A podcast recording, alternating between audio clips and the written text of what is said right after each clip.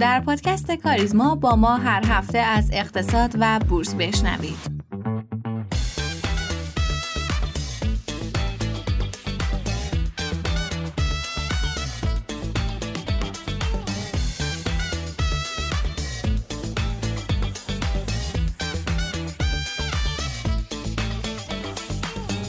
مرور اخبار این هفته: خروج ایران خودرو با افزایش سرمایه از ماده صد و چهل و یک قانون تجارت. مدیرعامل ایران خودرو در نشست پرسش و پاسخ به سهامداران گفت که جلسه اول سران درباره تجدید ارزیابی برگزار شده و سه‌شنبه آینده جلسه دوم برگزار میشه. با این افزایش سرمایه از شمول ماده صد و چهل و یک قانون تجارت خارج میشیم. گفتنیه که این ماده بیان میکنه اگر بر اثر زیانهای وارده حداقل نصف سرمایه یک شرکت از بین بره، هیئت مدیره مکلفه بلافاصله مجمع عمومی فوق‌العاده صاحبان سهام رو برگزار کنه تا موضوع انحلال یا بقای شرکت مورد رأیگیری قرار بگیره.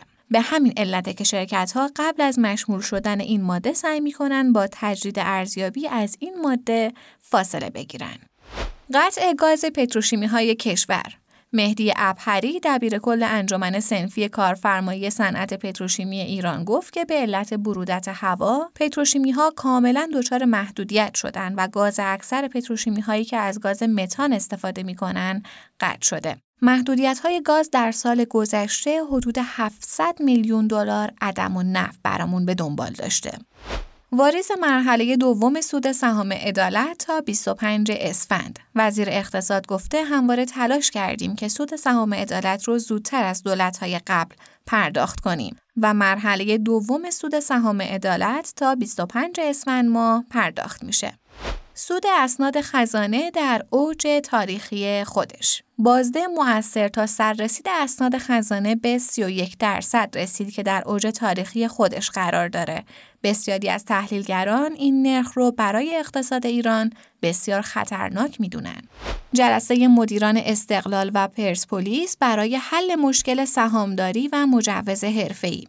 مدیران دو باشگاه پرسپولیس و استقلال چهارشنبه هفته گذشته جلسه‌ای با شروین اسبقیان معاون توسعه ورزش قهرمانی و حرفه‌ای برای مالکیت مشترک سهام و حل مشکل کسب مجوز حرفه‌ای از ای اف سی و حضور در مسابقات لیگ قهرمانان آسیا در وزارت ورزش برگزار کردند. بر اساس این گزارش راه حل‌هایی برای حل این مشکل مورد بررسی قرار گرفت و به مدیران دو باشگاه تأکید شد سایر موارد برای بارگذاری مدارک انجام بشه تا مشکلی گریبانگیر این دو تیم نشه. در کنار اون برای موضوع مالکیت مشترک هم چاره‌ای اندیشیده میشه.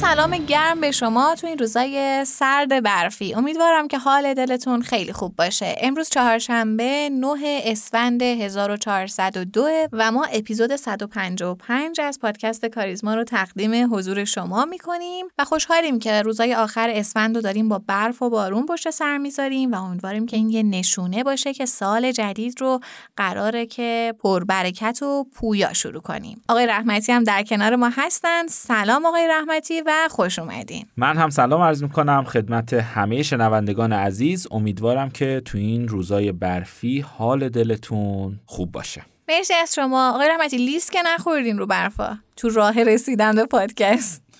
نه خدا رو شکر لیز نخوردم، ولی ترافیک شدیدی بود دیگه. تو تهران ترافیک خیلی شدیده. آره دیگه، ترافیکای آخر سال هم بهش اضافه شد و خلاصه این که ما این روزا باید صبر ایوب داشته باشیم، ولی باز خدا رو شکر که این برف و امسال دیدیم و با یه دل خوش وارد سال دیگه میشیم. خب بریم سراغ بازار و سال اول رو از اینجا شروع کنیم که توی اپیزود قبلی شما گفتید که بازار به محدوده های حمایتی خوبی رسیده و این هفته میتونه تعیین کننده باشه. قرار بود که این هفته محک بازار باشه و ما قرار بود در مورد این هفته صحبت کنیم حتما که ببینیم که بازار این محک رو چطور پشت سر گذاشت. نظرتون چیه؟ از پسش برآمد یا نه؟ خب شاخص کل تو این هفته خیلی خوب به محدوده دو میلیون و پنجاه هزار واحد واکنش نشون داد و فعلا اون افت تیزی که ما از ماهای گذشته داشتیم متوقف شد و معاملات سهمای بازار به خصوص سهم بزرگای بازار وضعیت بهتری به خودشون گرفته. اما شاخص هموزن تا زمانی که بالای محدوده هفتصد و بیست هزار واحد تثبیت نشه نمیتونیم با اطمینان پایان اصلاح رو هم پیش بینی کنیم، ولی نکته‌ای که وجود داره ما همچنان درگیر وضعیت ارزش معاملاتیم. این ارزش معاملات روند خوبی نداره و خوبی نشون دهنده اینه که جریان نقدینگی فعلا طرف بازار نیست که عوامل مختلفی هم متاسفانه تاثیرگذار روی ارزش معاملاته که قطعاً یکی از دلایلش نرخ بهره بالای سی درصد. درسته؟ قطعاً همینطور خانم نظری. نرخ بهره بالای سی درصد توی اقتصاد باعث رکود شدید به خصوص توی بازار سرمایه شده. ببینید شما الان در بازار پول هم سپرده‌های سی درصدی دارید و هم اوراق خزانه در نرخ‌های بالای سی درصد خریدار دارن. هرچند تو این هفته بسیاری از افراد سیاستگزار اعلام کردن که مخالف این سپرده‌های سی درصد بودن، ولی به نظرم بعد از اجرایی شدن دیگه این حرفا فایده‌ای برای اقتصاد و بازار سرمایه نداره. اما من عامل مهم دیگه ای رو در نظر دارم که به نظرم توی سال جدید رفع میشه و اونم فاصله نرخ نیمایی و نرخ دلار آزاده. الان نرخ دلار آزاد توی محدوده های پنجاه و هشت هزار تومان در حال معامله است و این در حالیه که نرخ نیمایی حوالی چهل هزار تومانه و این فاصله چهل و پنج درصدی از ابتدای سال نود و هشت نسبتاً بی سابقه است و احتمالاً ما شاهد افزایش نرخ نیما توی سال جدید باشیم. مطمئناً دولت هم از این فاصله استقبال نمی‌کنه و دلیل این صحبت من هم عدم عرضه دلار دولتی به صرافی‌ها توی یک ماه گذشته است و احتمالاً دوستانم به سختی میتونن در این روزها دلار دولتی از صرافی‌ها بگیرن. آره، من در اطرافم جسته گریخته میبینم که خیلی یا در واقع درگیر گرفتن دلار هستن و موفق هم نمیشن بعضن. آقای رحمتی، یه موضوعی این چند روز گذشته خیلی تو فضای مجازی صحبت در مورد بورس دوباره زیاد شده و صحبت از این میشه که افرادی که در بازار بورس همچنان موندن در واقع دچار سندروم استکهلم شدن و از مشکلات بورس صحبت میشه و یه سریا در واقع قطع امید کردن از بازار سرمایه لااقل در امسال. شما نظرتون چیه؟ الان ما واقعا دچار سندروم استکهلم شدیم ماهایی که توی بازار موندیم یا نه؟ بله، اتفاقا من هم دیدم این نظرات رو. یه صحبتی بود مبنی بر این که افراد داخل بازار سرمایه به سندروم استکهلم دچار شدن، به این مفهوم که صرفاً یک علاقه شدید به بورس و معاملات دچار یک تورش ذهنی شده و دیگه شاید افراد نتونن تصمیم به خروج یا حتی فرار از بازار سرمایه بگیرن. واقعیت من نمیخوام زیاد در این مورد صحبت کنم چون تورش ذهنی یا به اصطلاح سوگیری های رفتاری در تمام بازارهای مالی وجود داره و به همین دلیل هم ما در قسمت آخر پادکستمون در مورد این سوگیری ها صحبت میکنیم. ولی این جمله که افرادی که داخل بازار سرمایه هستند دوچار سندروم استکهلم شدن یکم شاید بی‌انصافی باشه. افراد داخل اقتصاد ایران دارن تلاش میکنن که از این تورم فرار کنن و بازار سرمایه به عنوان یک بازار داخلی اقتصاد انواع ابزارها رو تهیه کرده که افراد ازش استفاده کنن. شاید بهترین جمله‌ای که الان میتونم بگم این باشه که افراد داخل اقتصاد ایران دچار سندروم استکهلم شدن، هرچند همچنان من به این جمله اعتقاد ندارم. به هر حال در دفاع از بازار سرمایه همچنان اعتقاد دارم این بازار در صورتی که از ابزاراش به خوبی و با مشورت حرفه‌ای‌های این بازار استفاده کنیم میتونیم موفق باشیم. هرچند ما یک نگاهی به روند یک دهه گذشته بندازیم فراتر از این جمله من بهش دست پیدا میکنید. آقای رحمتی صحبت از ابزارهای بازار سرمایه کردین. یک اتفاق جدید و یک ابزار جدید معرفی شده که بد نیست اینجا در موردش صحبت کنیم. صندوقی به نام صندوق بازنشستگی تکمیلی. کارکرد این صندوق در واقع مثل صندوق‌های بازنشستگی رایجیه که همه ما حالا یا داریم ازش استفاده می‌کنیم یا اطرافیانمون در واقع استفاده می‌کنن. شما در طول زمان یک سری مبالغی رو در واقع واریز می‌کنین به این صندوق و در نهایت در زمان بازنشستگیتون به صورت مستمری این مبالغ رو دریافت می‌کنید. این صندوق هم کلیتش به همین شکله، ولی خب یه سری مزایا داره. مهمتر از همه این که مقصد سرمایه هایی که در این صندوق سرمایه گذاری میشه مشخصه. مثل تمام ابزارهای دیگه بازارهای مالی و بازار بورس شما میتونید پورتفوی این صندوق رو ببینید، کجا سرمایه گذاری شده، چقدر سود داده، چقدر بازدهی داشته و در طول سالها این رو دنبال کنید. و خب تفاوتش با صندوق های بازنشستگی رایج کشورمون دقیقاً همینه که ما نمیدونیم کجا سرمایه گذاری میشن، چقدر تا الان بازدهی داشتن و به چه صورته. این مهمترین به نظرم مزیتشه. مزیت بعدی اینه که این صندوق قابل خریداری هم به صورت شخصیه، یعنی من میتونم خودم شخصا برم در واقع در این صندوق سرمایه گذاری کنم، یک مبلغی رو یا یک دفعه اصلا سرمایه گذاری کنم یا برای خودم مثلا دیل کنم بگم من هر ماه یک درصد، دو درصد، ده درصد حقوقم رو در واقع توی این صندوق سرمایه گذاری میکنم. یا اینکه شرکت‌ها و کارفرماها میتونن در واقع برای پرسنلشون و برای همکارانشون در واقع توی این صندوق سرمایه گذاری کنن که حالا فیما بین خودشون یه قراردادی میبندن، میگن مثلا ماهی این درصد از حقوقتون رو ما توی این صندوق سرمایه گذاری میکنیم. مزیت سومی که این صندوق داره اینه که شما میتونید بعد از اتمام دوره بازنشستگیتون یا در واقع حتی بعد از اتمام همکاریتون مثلا با اون شرکتی که براتون سرمایه گذاری کرده اون مبلغ سرمایه گذاری شده رو یا یک جا در واقع دریافت کنید یا تبدیلش کنید به مستمری و مثل یک حقوق در طول سالها دریافتش کنید. و آخرین نکته رو هم بگم آقای رحمتی، این که شما از زمانی که در واقع در این صندوق سرمایه گذاری میکنید یک سری پوشش های بیمه‌ای هم بهتون تعلق میگیره. پذیرنویسی صندوق بازنشستگی تکمیلی کاریز از شنبه شروع شده، از شنبه پنجم اسفند ماه و ادامه داره و میتونید شروع به سرمایه گذاری کنید و برای بازنشستگیتون برنامه بریزید. خیلی هم عالی. من فقط یه نکته رو بگم خانم نظری، با توجه به وضعیتی که فکر کنم دیگه همه میدونیم که صندوق‌های بازنشستگی دولتی با چه بحران‌هایی مواجه هستن و احتمالاً ما در سال‌های آینده این بحران‌ها هم بیشتر بشه، به نظر من صندوق بازنشستگی تکمیلی که در بازار سرمایه ایجاد شده یه گزینه بسیار بسیار خوب برای دوران بازنشستگی همه افراده، با ویژگی‌های بسیار متنوعی هم که شما گفتید.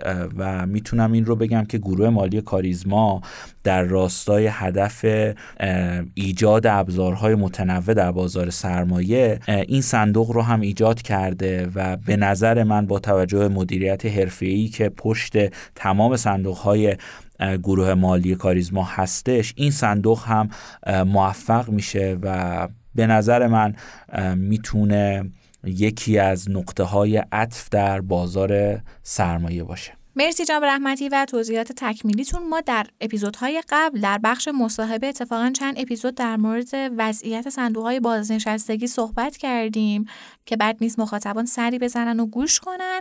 امیدوارم که تا اینجا براتون مفید بوده باشه. با ما همراه باشین در بخش‌های بعدی.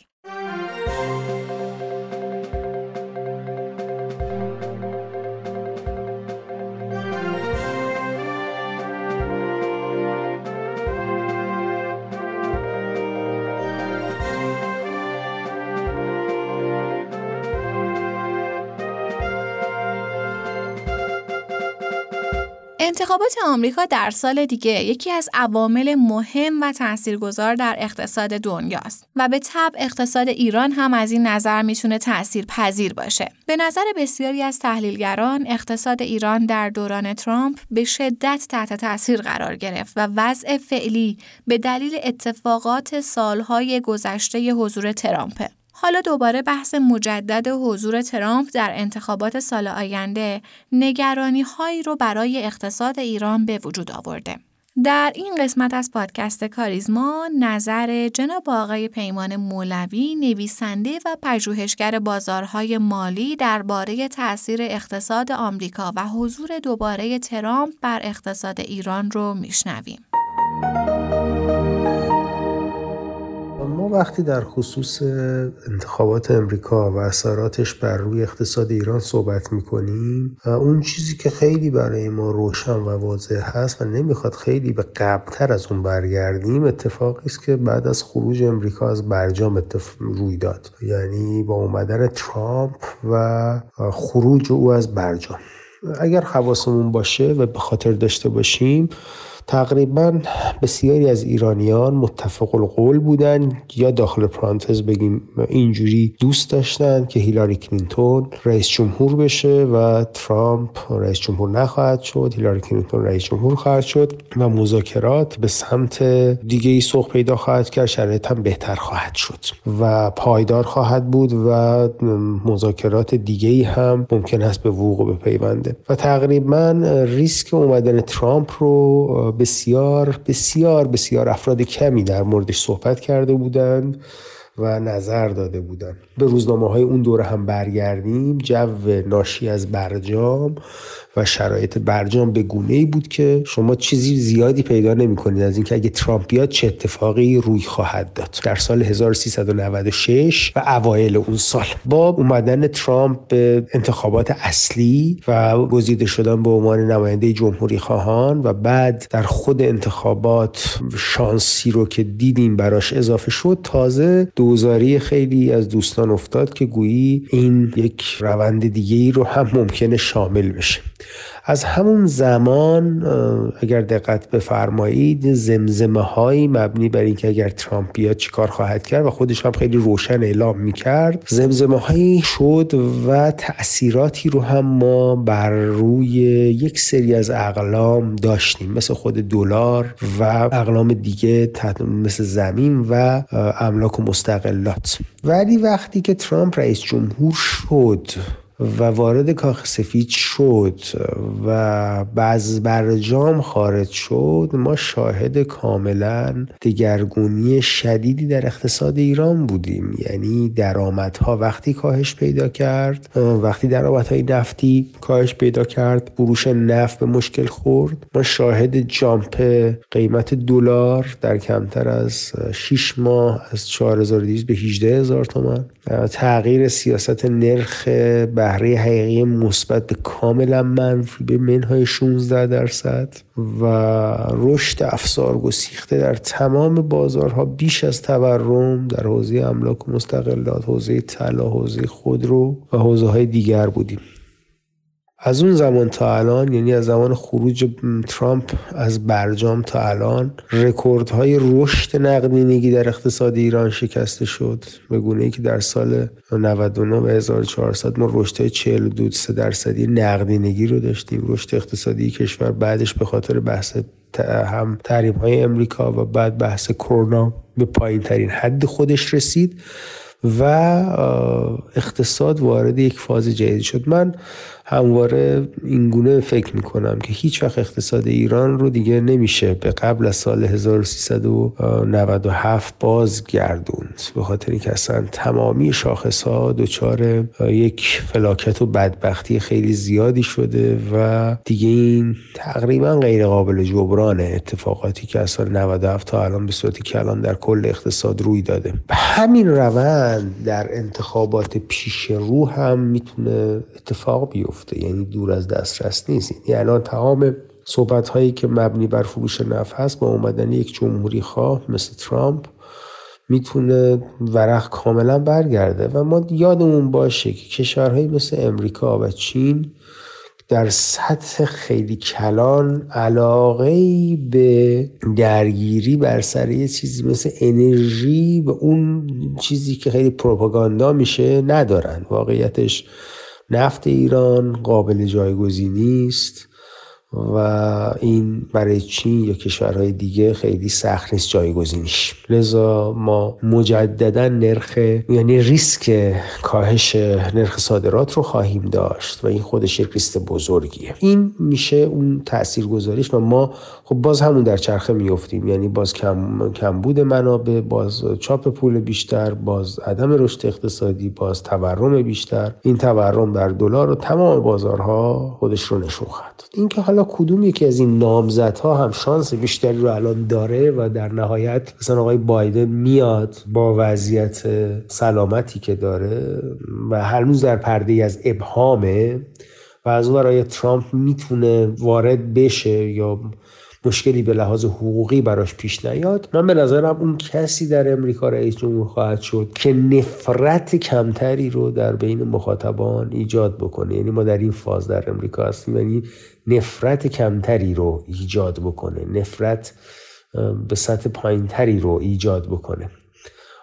و خب تو این حوزه دموکرات‌ها کمی جلوتر هستن به خاطر اینکه ترامپ خیلی استریت فوروارد و صریح اللهجه صحبت میکنه و البته به نظر میرسه مجددا خیلی این دو به هم نزدیک باشن. میزان تاثیرپذیری اقتصادی ایران از هر کدوم از این سیاست‌ها، من دیگه فکر میکنم ما وارد فازی شدیم که این تاثیرپذیری به خاطر افت پتانسیل های درونی اقتصاد ایران به گونه است که ما در حد بخور نمیر از درآمد نفت ارتضاع داریم میکنیم و با وجود دموکرات ها این حالا ممکنه کمی ادامه پیدا کنه، جمهوری خواه ها اینو حذف میکنن. در خصوص یک میلیون بشکه تا یک و نیم میلیون بشکه نفت داریم صحبت میکنیم و متاسفانه ما اون گلدن تایم سرمایه گذاری رو تقریبا از دست دادیم. وقتی که داریم در مورد سرمایه گذاری و بازار رو صحبت میکنیم، اولین چیز اینه که با وجود تورم و همه این سناریوها کاهش ارزش ریال محتمله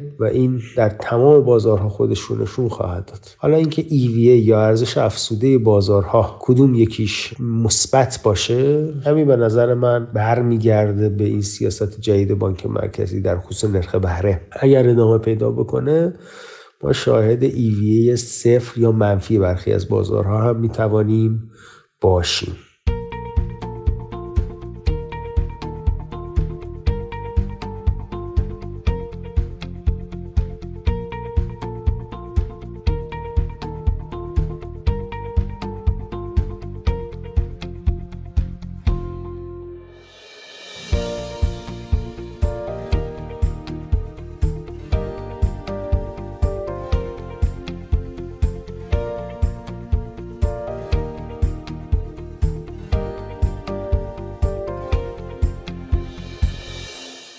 تا به حال کلمه لسفر در اقتصاد رو شنیده باشید. لسفر یک نظریه اقتصادی از قرن هجدهمه که با هر گونه مداخله دولت در امور تجاری مخالفت میکنه و اعتقاد داره هرچی دولت کمتر درگیر اقتصاد باشه، کسب و کار و جامعه بهتر کار میکنه. امروز قصد داریم در مورد یکی از طرفداران سرسخت اقتصاد بازار آزاد و لسفر صحبت کنیم. جورج رایسمن، اقتصاددان آمریکایی. رایسمن در ژانویه هزار و نهصد و سی و هفت در نیویورک متولد شد. بعد از پایان تحصیلات متوسطه برای ادامه تحصیل به کالج کلمبیا رفت. زمانی که یک دانشجوی سال دومی بود، از حامیان سناتور جوزف مکارتی بود. از بچگی با مفاهیمی مثل آزادی بیان و قانون اساسی آشنایی داشت. یه خاطره ای رو در یک مصاحبه تعریف میکنه. میگه که زمانی که تنها پنج سال داشته، یعنی در اواسط جنگ جهانی دوم، از پدرش پرسیده که چرا ایالات متحده سزاوار پیروزیه و پدرش در پاسخ گفته که چون ما قانون اساسی خودمون رو داریم. بنابراین انگار که اون باید درک میکرد چیزی که تعیین میکنه یک دولت خوبه یا بد قانون اساسیه. اون همچنین فهمیده بوده که دولت نمیتونه به درستی به شما بگه چه کاری رو انجام بدین. یا مثلا توی یه خاطره دیگه خودش میگه که زمانی که شش سال داشته با یه بچه دیگه درگیر میشه و چون از حق آزادی بیان خودش آگاهی داشته بهش میگه که رئیس جمهور بوی گند میده. حالا اینکه چرا اون وسط اینو میگه رو نمیدونیم، ولی مهم اینه که میدونسته که میتونه از آزادی بیانش استفاده کنه و از چیزی نترسه. جورج به این نتیجه رسیده بود که از زمان شکست نازی‌ها در جنگ جهانی دوم تنها مشکل جهان کمونیست‌ها هستند. در این زمان هنوز اطلاعات کمی در مورد اقتصاد داشت و گمان می‌کرد همه چیز به قانون اساسی مربوط میشه. بنابراین تصمیم گرفت که وکالت بخونه. اما بعد از مدتی متوجه شد که مردم از قانون اساسی قدردانی نمی‌کنن. چرا که مردم بیشتر در وادی اقتصاد سردرگمن.